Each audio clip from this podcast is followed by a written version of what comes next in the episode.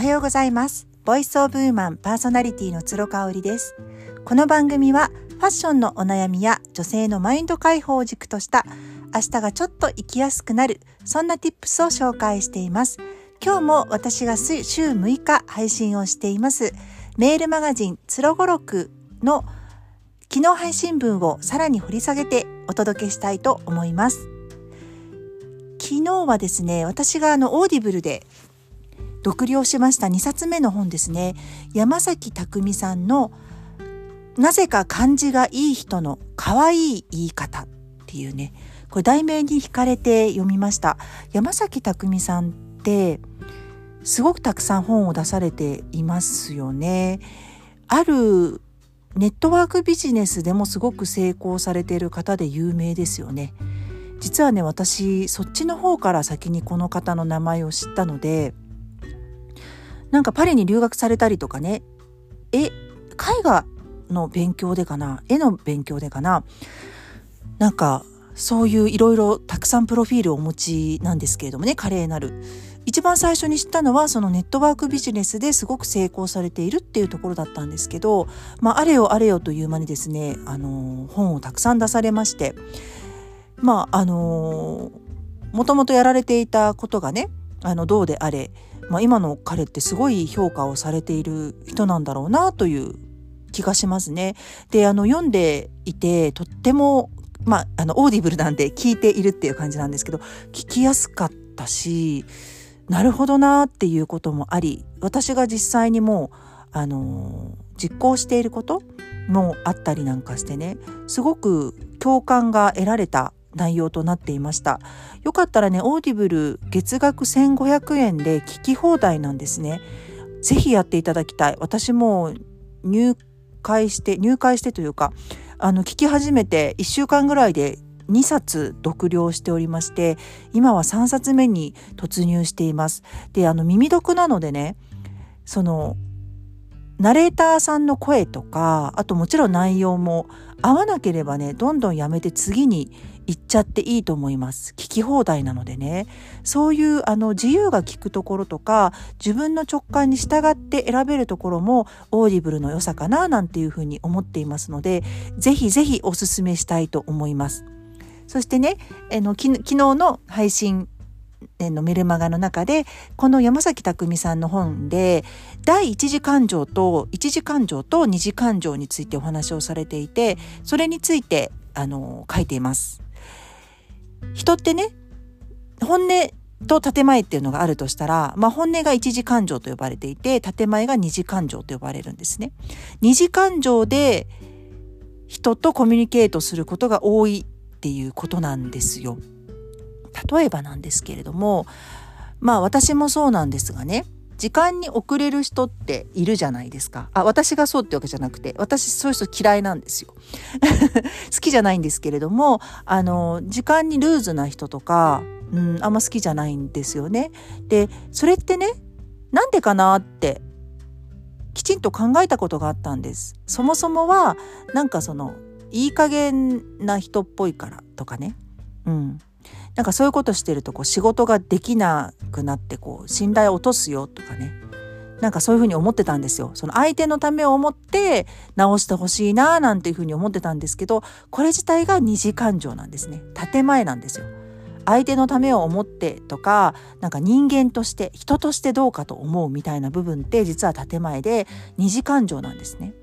本当の本当の本当のところはっていうふうに突き詰めてみるとなんで私は遅刻してくる人が嫌いなんだろうって思った時に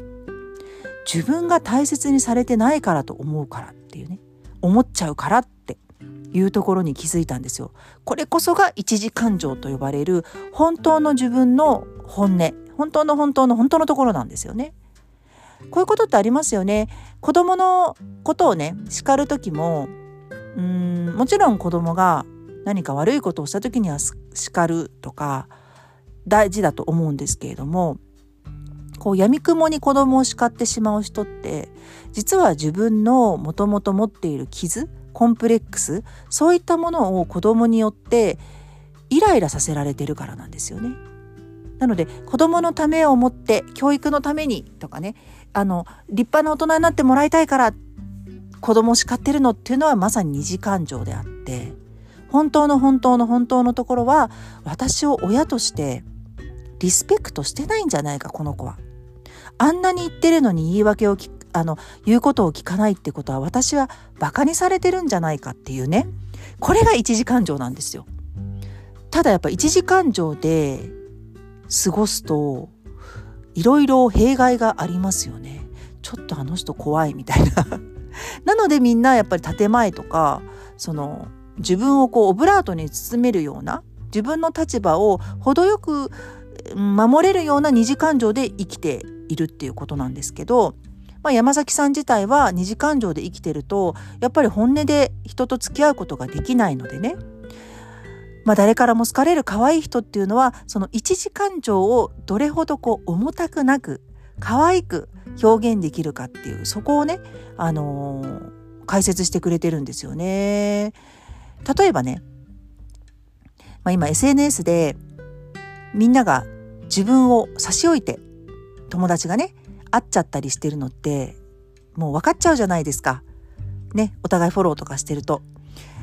ああ私は呼ばれなかったな仲間外れにされたななんて思うことっていうのも SNS のこの普及によって思う頻度ってたくさんであの上がってきてると思うんですね。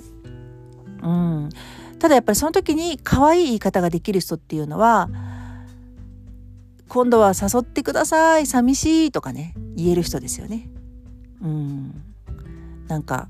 私もさなんか誘われなくて落ち込んじゃったよ嫌われてんのかと思ったよっていう風な言い方をするのは一時感情なんですけどどちらもねただ相手がこう答えに返答に窮するようなことを言っちゃうのはやっぱり大人な言い方だけれども可愛げがないってことですね。うん、この本では大人な言い方と可愛げのある言い方っていう言い方をしててね、うん、あのどちらも正解なんですけど相手にとってこうちょっとこの人と関係を続けていきたいなっていうのはきっと可愛げのある言い方をする人なんだろうなっていうことですね。すごくすごく面白かったので是非読んでいただきたいんですけど私は Audible で全然いいかなっていうふうに思いますのであのエビデンスがない YouTube を見たりとかねあとまあダラダラダラダラこう台本がなくあの喋るようなごめんなさい私の音声配信も台本ないんですけれどもあの音声配信ねいろんな人のを聞くであれば脳がクリアな状態まだ疲弊してない午前中とかはぜひ Audible で聞いていただくことをお勧めします私も最近はね Voicy とかは全部午後にしてましてあのー、ご飯の下ごしらえをしたりとかちょっと疲れてきたなっていう時間帯に軽い感じで聞くのが音声配信で Audible は午前中のしっかりインプットをしたいっていう時間帯にあの利用しています。はい、今日はここまでになります。また明日。